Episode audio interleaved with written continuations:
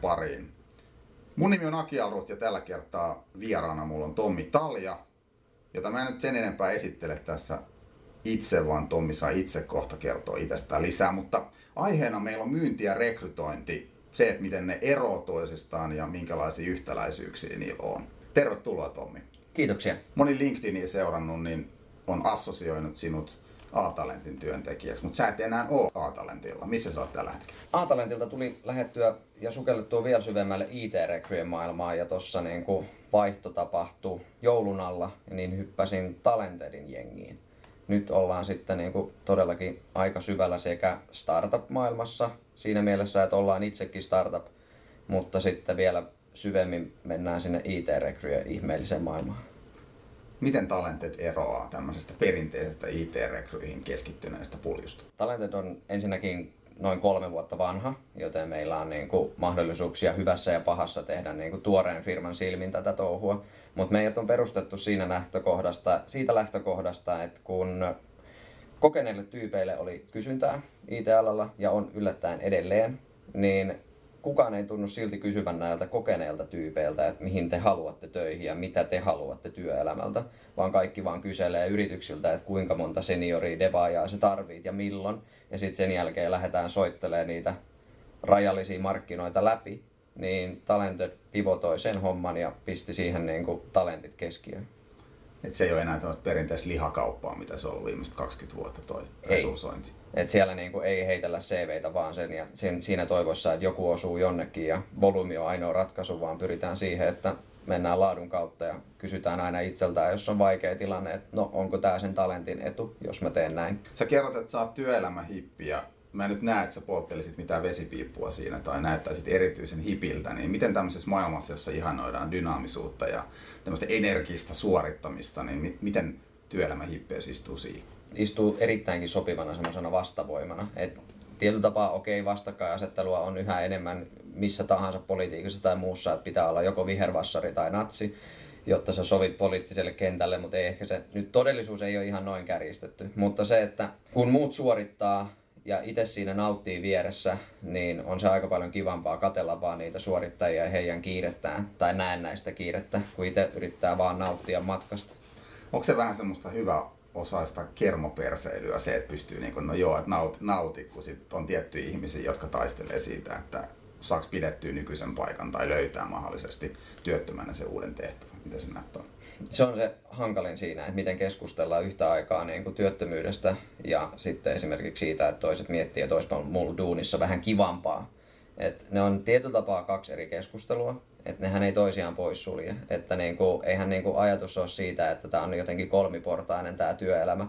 Että joko sulla ei ole työtä ja se on paskaa, tai sitten sulla on työ, mutta se työ on huono, tai sitten sulla on se kiva työ. Enemmänkin puhutaan hippiydessä ja työelämähippiydessä siitä asenteesta, että oli se sun mikä tahansa sun status, työtön tai huono työ tai sitten todella kivassa työssä, niin sä silti jotenkin löytäisit sen positiivisen puolen siitä. Joo, onko se niin, että Sami Kuronen sanoi Juusolle Temptation Islandissa, että älä purista liikaa mailaa, niin kuuluuko sama neuvo myös tämä työelämähippiyteen? Se pätee kyllä tähän erittäin hyvin, koska niin kuin, ei se työttömyys tai huono, mä itsekin ollut kuitenkin leipääntyneenä pitkään asiakaspalvelutyössä, niin sitten kun vasta tajus sen, että mähän on vaan töissä täällä ja tämä ei ole se mun juttu, missä mä niin kuin aion ainakaan niin kuin kehittyä, vaan suunta silloin niin kuin innon kouluun ja pyrkinä niin kuin sitä kautta ikään kuin parempaan työelämään. Niin sitten siitä yhtäkkiä tulikin tosi kiva siitä ihan niin kuin perusasiakaspalveluhommasta sinne mentiin ja tultiin ja sä sait kiltisti pudottaa hanskat siihen, kun sun työvuoro loppui. Ja se oli niin kuin, sai vedettyä halutessaan ihan taulussa. Mä olin pitkän pätkän siis RAYn asiakaspalveluhommissa ja niin kuin, mulla on jäänyt sieltä todella hyviä ystäviä sieltä työstä sekä niin kuin asiakkaista että niin kuin, tota, työkavereista. Yhä tässä kun aika kultaa muistoja, niin sieltä löytyy todella kivoja juttuja. Et siellä on niin kuin, saanut nähdä ison organisaation toimintaa, okei okay, tasolta, mutta on niin kuin, todella paljon ollut hyötyjä siitä, kun tekee täälläkin niin kuin rekryalalla isojen organisaatioiden kanssa hommia niin nyt mä pystyn niin kuin edelleen samaistumaan siihen, että okei, millaistakohan se on tässä organisaatiossa olla siellä niin kuin ihan ruohonjuuritasolla. Että sieltäkin niin kuin pystyy poimimaan, että ei se ole ollut vaan sitä eurojen tienaamista siihen opintotuen kylkeen, vaan kyllä siellä ollaan niin kuin ihan yhtä lailla saatu oppeja tähän työelämään. Jotenkin sä assosioidut helpommin sinne rekryboksiin kuin myyntiboksiin. Miten tämä myyntilaatikko tuli sulle tutuksi? Mä en pidä just tuosta niinku määrittelystä, että se on, niinku, se on todella, niinku, ihmisellä on ihmeellinen määrittelyn tarve ja sitten niinku tittelien hakuisuus ja tämmöinen, niin se on niinku jotenkin tosi outoa, koska just eri titteleillä pystyy kuitenkin eri organisaatioissakin tekemään ihan eri hommaa.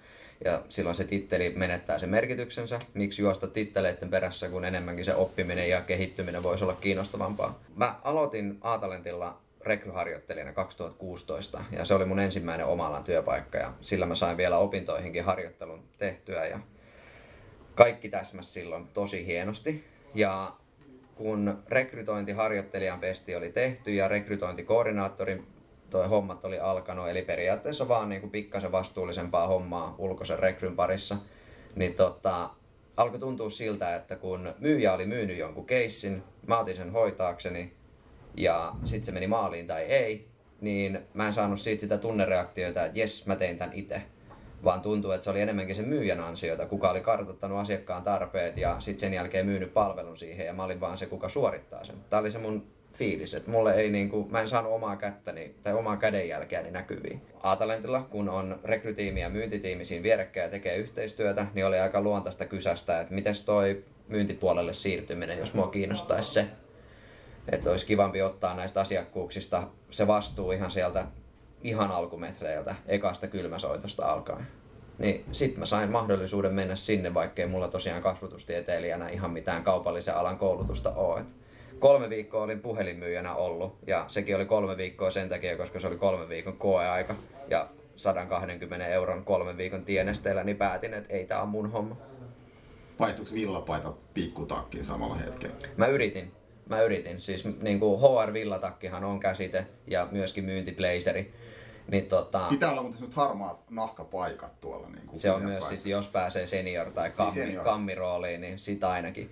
Mutta mä kokeilin sitä. Mulla on muutama ihan niinku just sillä ajatuksella menty kauppaan, että nyt mä ostan semmoisen myyntiplazerin. Että tähän on mulle hieno mahdollisuus A, ensimmäisen kerran ostaa blazeri itselleni, ettei olekaan enää vaan se musta puku. Ja se jäi aika usein kyllä sinne niinku, tota, työpaikan kaappiin. En mä laittanut sitä varmaan kuin kerran kaksi päälle, mutta se ei tuntunut mun jutulta. Mulle se pukeutuminen on vaan sitä, että sä oot itse mahdollisimman mukava ei, ei niin kuin, se, se tulee niin kuin sitä kautta se itseluottamus ja itsetunto, että ei siinä kannata miettiä sitä roolia, koska sit se on niin kuin pitkässä juoksussa kyllä hallaa sulle. Että sä et oo oma itses. Mä ymmärrän sen, että miten niin kuin just esimerkiksi blazerin laittaminen aamulla niin saa myyntifiiliksen. Olen kuullut ihmisistä, ketkä on laittanut työhaastatteluun, joka tapahtuu puhelimessa, niin laittanut puvun päälle. Ihan vaan sen takia, että saa siihen sen fiiliksen, että nyt ollaan skarppina ja nyt, niin kuin, nyt on tekemisen meininki.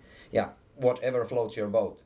Et anna mennä sillä tyylillä, mikä tuntuu omalta. Me ollaan molemmat aika aktiivisia LinkedInissä. Jos me ajatellaan rekrytoijaa, niin varmaan useimmille tulee mieleen Juho Toivolan näköinen jamppa ja sitten jos ajatellaan myyjää, niin tulee Andrei Koivumäki. Siinä on aika klassiset esimerkit siitä. Toinen on psykologi taustalla ja toinen on sitten taas tuommoisella hustlausmeiningillä tehnyt kovaa tulosta myynnissä. Niin ja nimenomaan aika usein on blazeri päällä. Rekrytoijat pitävät itseään omana heimonaan, jolla on jotain erityisvahvuuksia ja oma identiteetti. Ja sitten myyjät pitää itseään piinkovina myyjinä, jotka sitten saattaa ajatella, että nämä rekrytoijat on vähän hörhöjä. Niin miten me saataisiin murrettua tämän tyyppinen ajattelu? Yksi semmoinen konkreettinen ero, mikä löytyy, niin on yleensä palkkamallit. Myyjillä on provikkaa ja rekrytoijilla on tasasta kuukausiliksaa. Onko sulla ollut provikkaa ikinä rekrytoijan? Mä olin rekrykonsultti nimikkeellä ja mä olin oikeasti kyllä enemmänkin siis account managerin palkkamallilla kasvuyrityksessä vielä niin suhteellisen voimakkaalla provikalla. Joo. Mulla on nimittäin ollut rekrytoijana provikka ja se oli ihan hanurista. Siis ei mun itseni kannalta, koska mä olin hyvä rekrytoija ja mä sain hyvää liksaa, mutta firman kannalta se oli tosi huono. Koska mä saatoin joskus katsoa vähän sormien välistä, jos mä en ollut ihan varma, että tämä oli paras rekrytointi. Mutta jos se mun seuraava provikka laukeisi sillä, että mä otan sen tyypin sisään. Eli tää on hyvin vaarallinen tämä provisiomalli rekrytoijalle. Älkää nyt missään nimessä kuuntelijat, jotka mietitte, että pitäisikö laittaa rekrytoille provikkamallia, niin ainakaan henkilökohtaiseen kvantitatiivisen suoriutumiseen liittyviä mittareita laittako. No Tuossa on just nimenomaan toi niin kun avainsana toi kvantitatiivinen, että rekry ja myynti on loppujen lopuksi kyllä laatupelejä, että niin kuin myynnissä sä voit sitten kuitenkin niin aina tukeutua siihen volyymiin, koska tekemällä enemmän niin on enemmän, mutta sitten se, että jos sun laatu kärsii siinä, niin ei se pitkä juoksussa sekään kanna hirveän pitkälle. Eli jos sä pystyt tekemään kunnollisia laadullisia mittareita joita sä voit sitten niin kuin muuttaa palkaksi ja provikoiksi, niin silloin se voi toimia. Mä niin kuin sanoisin tuossa, että kyllähän tasainen kuukausiliksa tässä yhteiskunnassa kuitenkin tällä hetkellä esimerkiksi pankkien ja asuntolainojen suhteen on niin kovaa valtia, että se on se, millä niin kuin kannattaa muutenkin mennä. Että onhan se myyjänä niin kuin vähän vaikeampi jopa neuvotella sit pankkilainaa, jos sä sanot, että sun pohja on 1800. Mutta joo, joo, kyllä mä oikeasti tienaan siis ihan niin kuin hyvin. Se on sitä vanha-aikaista johtamista ajatellaan, että ihminen juoksee nopeampaa, kun se on tämä provikkamalli. Et niin kuin lähtökohtaisesti ihminen on tämmöinen niin kuin vähän laiska lusmu ja sitten kun sillä antaa provikkamalli, niin sitten se niin kuin juoksee sen 9 sekuntia. Se on se on vastuun pakoilua pohjimmiltaan. Siinä kohtaa se vastuu siirretään sinne tota, myyjälle, kun ei uskalleta organisaationa ottaa sitä vastuuta. Et jos sä maksaisit myyjälle 10 tonnin kiinteitä kuukausiliksaa, niin sä voisit myöskin odottaa siltä, mutta sun pitäisi aika paljon myöskin mahdollistaa sille myyjälle, että sun palvelu on niin myyvä, sun tuote on niin hyvä, sun firmas brändi on niin vahva, että sä pystyisit maksamaan sille no matter what, niin 10 tonnin kuussa ja edelleen pysymään pystyssä. Niin tämä on niinku se ajattelu, mikä rekrytoinnissakin pitäisi olla. Että just se, että sä otat kovat osaajat ja rupeat niille, niinku vaikka maksat sit kovaa palkkaa, niin sit sä oot kuitenkin tehnyt siitä, sä oot laskenut auki sen, että mistä se syntyy se lisäarvo sinne sun firmalle. Kyllä. Toihan on ongelma kyllä myynnissä on jokainen laskettu auki odotusarvoineen päivineen, että mitä kannattaa tehdä ja kuinka paljon pitää tehdä, jotta tämä on niin kuin kannattava työntekijä. Mutta kuinka moni organisaatio voi sanoa rekryn puolelta samaa, että me ollaan laskettu tämä ROI tälle meidän rekrytoijan palkalle. Se on vaan heitetty hatusta johonkin niin kuin markkinoihin tai palkkapyyntöön perustuen. Tavallaan ne ihmiset, jotka sitä ajattelee, että no ei me nyt kyllä ihan oikein uskalleta maksaa noin paljon noille jampoille, kun me ei tiedetä, että suoriutuuko ne. No miksi ylipäätään rekrytoit sellaisia tyyppejä, että mihin sä luot? Mutta tämä on se pimeä paradoksi, jota mä en ole niin vieläkään ymmärtänyt, että niin kuin mikä sen pointti on. Mutta jos mennään nyt rekrytointia ja myyntiin, niin mitä yhteistä niillä on sun mielestä? Nykyään ne on todella sama asia. Että vanhassa maailmassakin, niin kuin jos nyt tätä vaatii ehkä määrittelyä siihen, että mitä on moderni myynti ja mitä on niin kuin moderni rekrytointi ja mitä on sitten ehkä se vanha kantainen tai vanha-aikainen tapa tehdä myyntiä ja rekryä. Vanha-aikainen rekrytointi, siinä julkaistaan työpaikkailmoitus ja hattukourassa hakijat menee jonoon ja työnantaja sitten lähes Jumalan Suomen valtuuksin valitsee heidän jollain kriteereillä parhaan tai jonkun, mikä ikinä onkaan se kriteeri. Ja vanha-aikainen myynti, niin siellä sitten vaan niin kuin raalla kilpailutuksella, volyymilla, sieltä sitten raavitaan niin kuin parhaat diilit kasaan ja paras myyjä on myöskin joskus vaan paras kusettaja. Ja siinä niin kuin mietitään vaan se lyhyen ajan hyötyjä niin modernilla puolella. No täällä sitten ehkä niin kuin, tota, rekrytoinnissa ajatellaan, että okei, hakija on se juttu tässä. Se on se asiakas, jota meidän pitää täällä palvella. Kun samalla tavalla myyin, myynnissäkin ajatellaan, että okei, meidän pitää palvella asiakasta. Niin tässähän on todella paljon yhtäläisyyksiä. Siinä on vaan erilaiset kohderyhmät. Rekry, moderni rekry palvelee hakijaa ja moderni myynti palvelee asiakasta. Ja ne toimii hyvinkin samoin lainalaisuuksilla. Niin, että tämän perusteella voi ajatella, että vaikka se rekrytoija kokee, että hänestä ikinä ei olisi myyjäksi, tai myyjä kokee, että hänestä ikinä olisi rekrytoijaksi, niin asia ei välttämättä olekaan niin. Saattaa sitä potentiaalia löytyä yllättävänkin paljon. He ei vaan tiedä tarpeeksi. En mäkään tiennyt silloin, kun mä menin rekrytointiharjoittelijaksi, että mulla on puolen vuoden päästä erittäin vahva halu tehdä myyntiä. Koska mä totesin, että siinähän mä pääsen vaikuttaa niin kuin paljon paremmin sekä siihen, että mä saan itse sen tunteen, että mä oon tehnyt tämän itse alusta loppuun, niin mä myöskin saan asiakkaalle sen tunteen siitä, että hei mä oon nyt niin kuin palvelemassa teitä teidän tarpeista riippumatta. Mä oon teidän apurinne siinä, että kun te mietitte, että miten tämä rekry kannattaisi hoitaa, niin osa näistä osuu meidän palveluvalikoimaan, oli se sitten talentet tai A-talent, mutta mun pitäisi olla mun alan asiantuntija ja mä osaan ohjata sen asiakkaan silloin sinne, mistä se saa sen, mitä hän tarvitsee hyvinkin usein se tarkoittaa ihan niin kuin muitakin palveluntarjoajia tai muita tapoja tehdä sitä, kuin se just se palvelu, millä sä oot itse saanut sinne myyntitapaamiseen. Kylmä soitot ja se luurin nostaminen on niin kuin se suurin peikko. Et se on niin kuin yhtä kuin myynti. Et en, mä, en mä halua puhua tuntemattomien ihmisten kanssa, tai en mä vapaa-ajallakaan käytä muuta kuin WhatsAppia. Kyllä. Mitä jos sä sanoo mulle ei? Toi on niinku, siis itselleni arvokas kokemus. Siis sekin kolme viikkoa silloin lehtimyyjänä 18-vuotiaana, niin sekin oli kiva olla takataskussa, kun siirtyi niin kuin, tota, ihan rekrynkin pariin. Koska siinäkin puhutaan ihan yhtä lailla tuntemattomien ihmisten kanssa. Sä oot ehkä vaan nähnyt niistä CV ja hakemuksen ja sit sä sen jälkeen soitat sinne. Mutta kun siinä on niin vahvat se niin kuin roolit, että okei mä oon rekrytoijana ja soitan nyt hakijalle ja sehän on ihan sama juttu kuitenkin niin kuin myyjänä ja tota, sä soitat asiakkaalle, niin sä vaan jotenkin pelkäät siinä, kun sä et vaan niin kuin tiedä, että missä mielentilassa se vastaanottaja on. Kun hakijaa sä tiedät, että jos se on tämän hakemuksen laittanut, niin se haluaa multa puhelun. Sen takia se on helppoa. Niin sit kun sä saat sen mindsetin myyjänäkin silleen, että okei, tämä asiakas ei vaan tiedä, että se tarvitsee tämän puhelun multa. Kuitenkin nykyajan keinoilla niin sun on aika helppo selvittää, että kuka missäkin firmassa vastaa vaikka siitä palvelusta, jota oot myymässä. Ei sun tarvi oikeasti oikeasti soittaa enää keltaisilta sivulta johonkin random numeroon ja toivoa, että sieltä vastaa oikea henkilö. Puhutaan lyhyesti sosiaalisesta myynnistä, joka voi olla myös tämmöistä sosiaalista rekrytointia, vaikkapa nyt LinkedInia tai hyödyntäen tai muita somekanavia, niin kyllä mulla on helpompi ottaa yhteyttä sellaisiin ihmisiin, jotka on vaikka tykännyt neljästä edellisestä mun LinkedIn-postauksesta. Kyllä. Tuskin ne nyt hirveän kaukana siitä mun ajattelumaailmasta ne ihmiset on, jos ne niin jatkuvasti indikoi, että he niin dikkaa siitä, mitä mulla on sanottava. Ja siinä on just nimenomaan se, että teillä on jotain yhteistä, mistä lähette.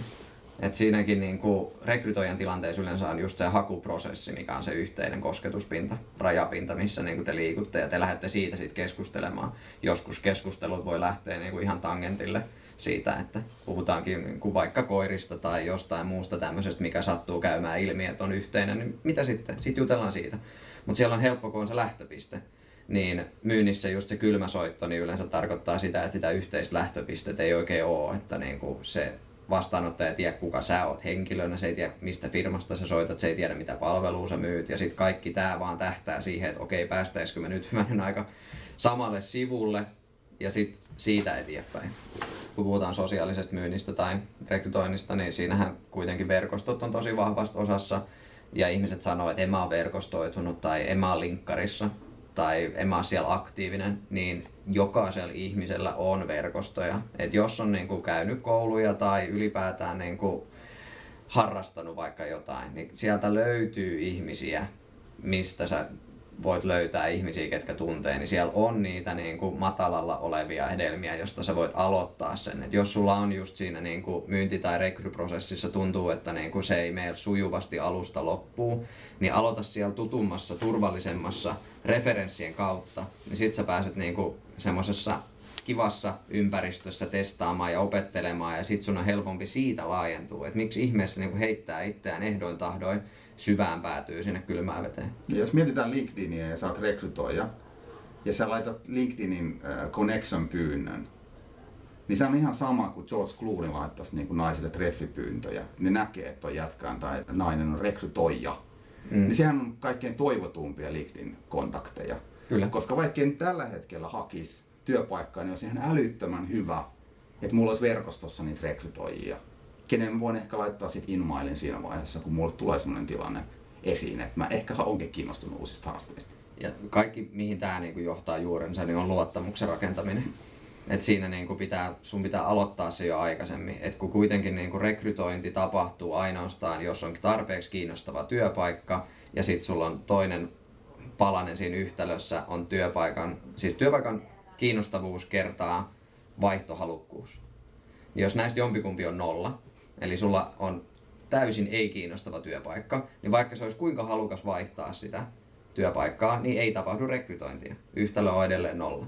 Mutta sitten myöskin se, että jos se vaihtohalukkuus on nolla, että kaveri on todella tyytyväinen nykyisessä työpaikassaan, niin ei se auta, että se olisi maailman kiinnostavin työpaikka, jos hän ei nyt halua lähteä jostain projektista kesken kaiken tai just saanut niinku tota, niin paljon onnistumisia työpaikalla, että ei ole mitenkään vaan niin kuin realistista vaihtaa nyt, niin edelleenkään ei tapahdu rekrytointia. Mitä sä pystyt LinkedInissäkin aloittaa jo, niin on just sen luottamuksen rakentaminen, että hei mä teen tämmöistä hommaa, mitä sä teet, ja sitten kun se vaihtohalukkuus syntyy, se muuttuukin nollasta vähän johonkin muuksi, niin sitten sen jälkeen voidaankin ruveta katsomaan niitä, että mitä työpaikkoja voisi olla tarjolla.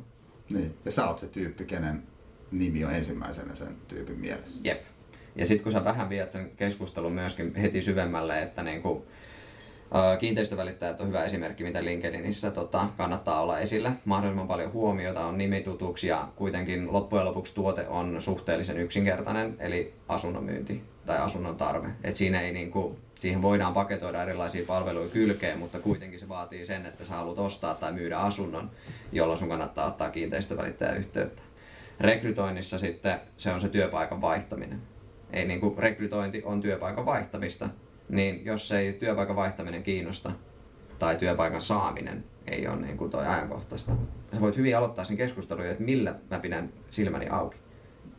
Vaikka kiinteistövälittäjä, sä sanot silleen, että mä etin kämppää todennäköisesti Helsingistä, niin se helpottaa aika paljon sitä, että se ei rupea tunkea sulle sitä niin kuin Oulusta myyntiin tullutta kämppää.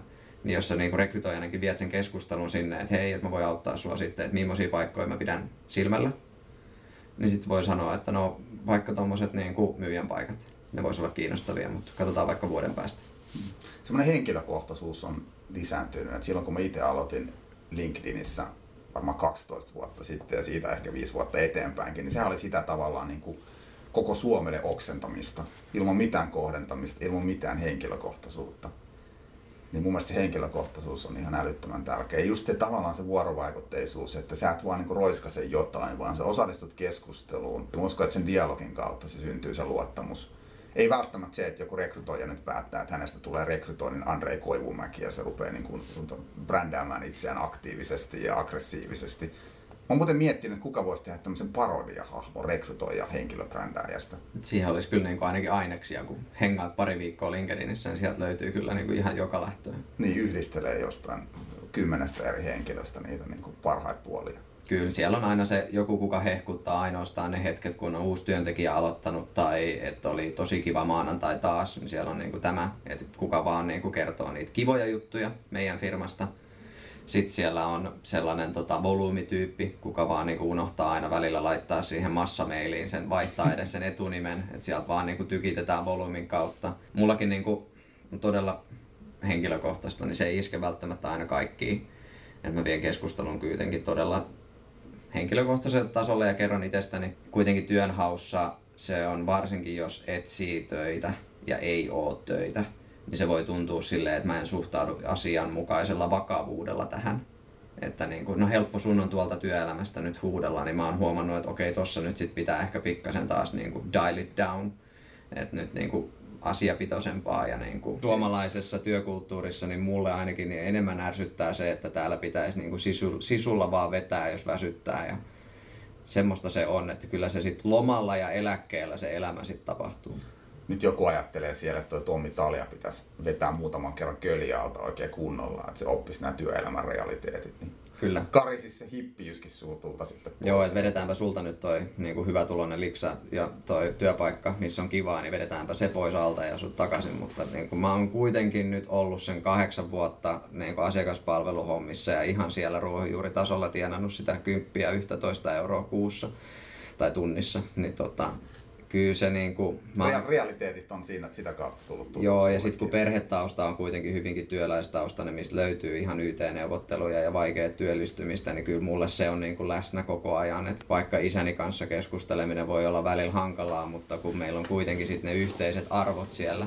elämän onnellisuudesta ja muusta, minkä me molemmat allekirjoitetaan hyvinkin vahvasti, niin siitä se keskustelu on kyllä hyvinkin kehittävä. Se varmaan se ihanne profiili olisi, että sekä isä että äiti olisi luottamusmiehiä taustaltaan. Joo, silloin saisi varmasti puhua kyllä työelämäilmiöistä ihan niin. loputtomiin asti. Nyt kun näitä rekrytoijia tapaa, jotka on just näitä villapaitatyyppejä, kaikella rakkaudella itsekin käytä villapaitoja, huonosti istuvia sellaisia, niin mm, onko rekrytoijaksi asiaa, jos inhoaa myynti? On sitä mieltä, että myynti on niinku paskaa, se ei mua kiinnosta, enkä mä sitä osaa. Niin pitääkö semmoisen tyypin miettiä jotain ammattia uusiksi? Silloin pitäisi miettiä vaan se myynti uusiksi ja miettiä, että miksi, miksi, miksi sä vihaat myyntiä silloin sä oot määritellyt myynnin väärin, koska kuitenkin niin kuin raaka totuus mistä tahansa liike-elämässä, jos ei nyt niin kuin valtion kassasta tai jostain lahjoituksista oteta sitä yrityksen pyörittämiseen tarvittavaa varallisuutta, niin myynti on hyvinkin läsnä. Ilman myyntiä menisi niin kuin varmasti melkeinpä kaikki firmat nurin, et sit, muuten se ei toimi. Se pitää hyväksyä, mutta sitten myöskin se, että jos sä niinku vihaat sitä, niin sä oot vaan määritellyt sen väärin, koska myyntihan on kuitenkin parhaimmillaan just tarpeiden tyydyttämistä ja niin kuin lisäarvon tuottamista. Eikö nämä ole kuitenkin kaksi semmoista ihan kivaa asiaa, mitä jokaisen rekrytoijankin pitäisi tehdä? Selvittää, mitkä tarpeet ja haasteet siellä tota, hakijan päädyssä on ja myöskin sit toisaalta tasapainoilla sinne sen firman, vaikka tiimiesimiehen kukaan sanonut, että me tarvittaisiin yksi tyyppi, niin hänellä on tarpeita ja haasteita, joita sun pitäisi pystyä ratkomaan. Ja sitten sä pystyt siinä omalla toiminnalla tuottaa lisäarvoa molemmille, ylittämään odotuksia niin nämähän on ihan samoja juttuja, mitä kuka tahansa myyjäkin pyrkii tekemään. Jos ajattelee ihan mukavuuden kautta, niin voidaan kelata, että on niin kuin mukavampi työntää kädet muiden taskuun kuin tehdä itsestä rahaa. En mä tiedä, jos voi pitää jonkun anekdootin tähän nykyiseen hallitukseenkin. Ehkä. Mä en tiedä vielä, kun se ei ole toiminut eikä se ole kasassa. Mä uskon, että kyllä työn mielekkyys varmasti voi olla monille sitä tulevaisuudessa, että oikeasti pystyy vaikuttaa konkreettisesti itse siihen, että firma saa rahaa. Kyllä. Mä olin ainakin HRassa, niin mä olin koko ajan sellainen kuluerä. Mulla oli sellainen kuluerä olo koko ajan. No kun tossa on just se ongelma, että miten niin kuin rekryä ja myyntiä katsotaan niin kuin useimmiten perinteisessä organisaatiossa. Et jos me nyt niin kuin panostetaan myynnin koulutukseen, niin mehän saadaan enemmän liikevaihtoa ja sitä kautta enemmän rahaa. Ja sitten vaan, voi hitto, kun meillä on toi rekry, se näkyy pelkkänä miinuksena tuolla että jos me karsitaan rekrytoinnista, vaikka podcastaan pari pihalle, niin mehän jää paljon enemmän viivaa alle. Lähtökohdat ei ole silloin niin kuin oikeanlaisia. No rekrytoidaan siellä kulubudjetin puolella. Kyllä, se on niin kuin miinusmerkkinen siellä. Vaikka se todellisuudessa just niin kuin rekrytoinnissa, koska sitä hoidetaan monesti niin huonosti, niin siellä olisi paljon paljon voitettavaa. Mm. Vaikka just sitten markkinoinnin ja myynnin tueksi, että hei, meillä on Suomen paras rekrytointiprosessi. Ja sä hankit siitä jotkut vielä niin kuin, tota, jonkinnäköiset tutkimusnäytteet siitä, että tämä oikeasti pitää paikkansa tai sitten sä vaan väität, että sulla on paras rekrytointiprosessi. Sehän on kiinnostavaa. Sinne haluaa ihmiset hakea, että no mikä tästä tekee niin parhaan. Se on yhtäkkiä etu ja se on sille myyjällekin työkalu. Yhä useampi Suomessa tämmöisessä kehittyneessä länsimaisessa yhteiskunnassa, niin yhä useampi työ määrittyy sen asiantuntijuuden kautta. Silloin puhutaan vaan siitä asiantuntijoiden osaamisesta, että se on se, mikä erottelee. Että vaikka, niin kuin, vaikka softatalot, mikä nyt on itselle tuttu ympäristö, niin sielläkin puhutaan paljon, että tehdään teknisiä ratkaisuja ja ollaan mukavasti jossain aina silloin tällöin parempia kuin toiset, niin kuka ne ratkaisut sinne tekee, se on ne osaajat. Ja sitten niin jos parhaat osaajat kerran saa valita, mihin he menee, niin he menee sinne, missä niin kuin rekry toimii ja on mukava olla töissä, jolloin se osaaminen saantuu niihin parhaimpiin yrityksiin, jolloin myöskin paras osaaminen kerääntyy sinne, mikä tarkoittaa sitä, että myyjille on aika paljon helpompaa noi, myydä niitä tuotteita, kun he voi sanoa, että meillä on muuten parhaat osaajat täällä, ihan todistetusti vaikka. Se on niin kuin mietittävä siinä se, että jos rekrytointi kerran on se tapa, miten sitä uutta porukkaa saadaan, niin sehän on joka kerta vaan mahdollisuus.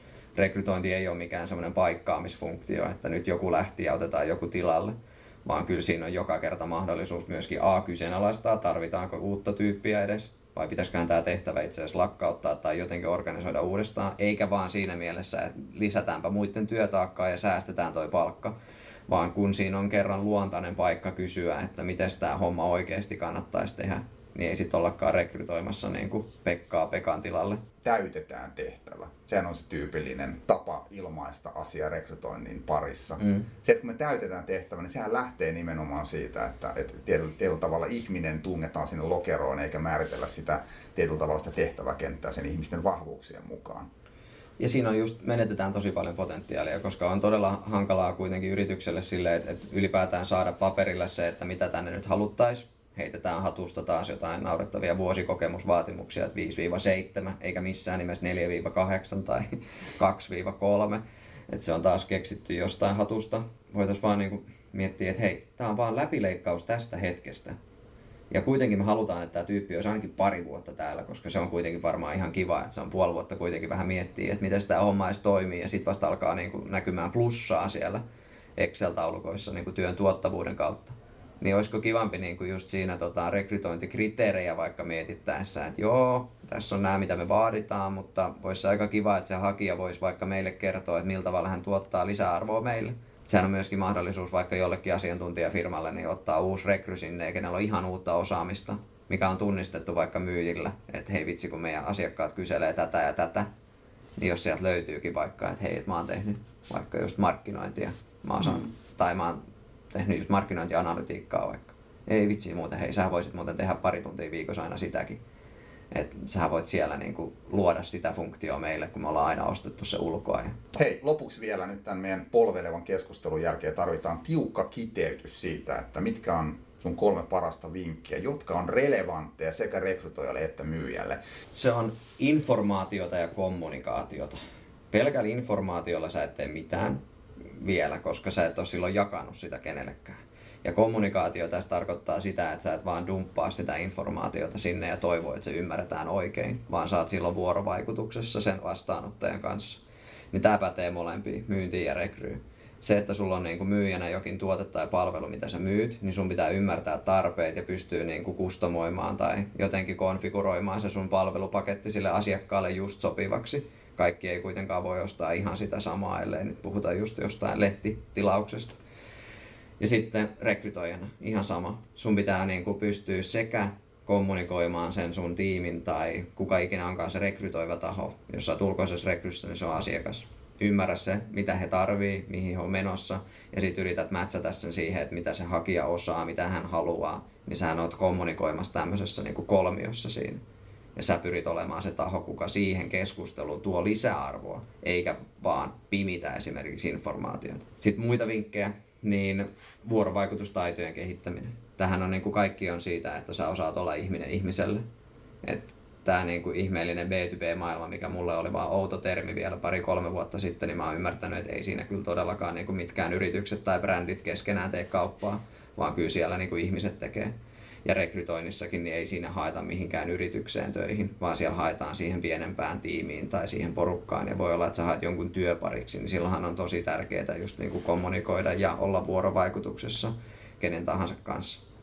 Ja sitten kun työ monipuolistuu, sun pitää olla niin kuin eri tahojen kanssa sinne tänne. Sidosryhmiä löytyy vaikka kuinka paljon, niin jos sä osaat olla jokaisessa vuorovaikutustilanteessa vähän niin kuin kalavedessä, niin siitä on tosi paljon hyötyä. Mä en ehkä keksi kolmatta, koska ne on niin laajoja jo noin kaksi muuta. Me ollaan päästy podcast-haastattelun loppuun ja tosi paljon kiitoksia, että olit jakamassa ajatuksia. Toivottavasti sekä myyjät että rekrytoijat kuuntelevat tämän podcastin ja tajuavat, että itse asiassa he voivatkin olla sen saman heimon jäseniä. Ja mä oon valmis vaihtaa ajatuksia tosta todella paljon, just jos joku haluaa. Mä oon nyt kuitenkin lyhkäisen ammattilaisurani aikana niin ehtinyt nähdä molempia puolia ja suhteellisen laajasti. On käynyt sadoissa asiakastapaamisissa ja käynyt vaikka kuinka paljon rekrykeskusteluja tässäkin ajassa. Niin on valmis vaihtaa ajatuksia siitä, että jos joku miettii, että vitsi kun haluaisin ehkä myynnin puolelle tai rekryn puolelle tai yhdistää nämä kaksi tai niin kaikki nämä keskustelut on mahdollista jatkaa. Oikein hyvää tulevaa kesää ja kiitoksia kaikille kuuntelijoille myöskin.